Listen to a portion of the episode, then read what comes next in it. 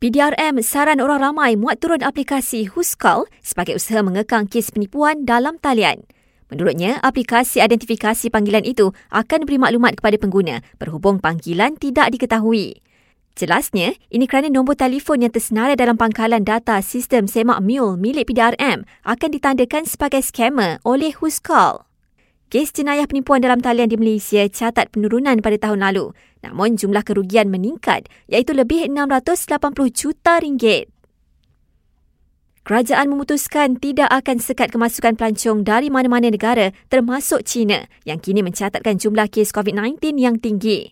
Bagaimanapun tegas Perdana Menteri Datuk Seri Anwar Ibrahim, kawalan keselamatan kesihatan akan dipertingkatkan. Dalam perkembangan berkaitan, Negeri Sembilan akan mewajibkan pemakaian pelitup muka jika kes catat peningkatan mendadak di negeri itu. Menteri Besar Datuk Seri Aminuddin Harun berkata, ia adalah langkah drastik yang akan diambil jika keadaan memerlukan. Sabah pula menetapkan pengembara yang berlepas dari China perlu lengkap vaksinasi COVID-19 sebelum memasuki negeri itu berkuat kuasa 8 Januari.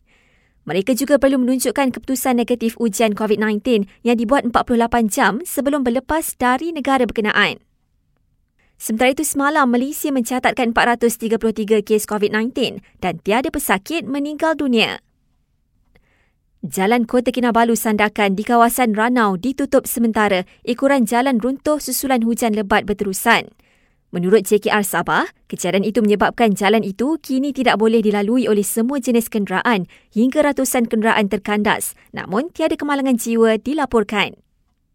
Dan jurulatih pasukan bola tampar di Melaka yang tanpa dua pemain remaja perempuan baru-baru ini tampil buat permohonan maaf secara terbuka.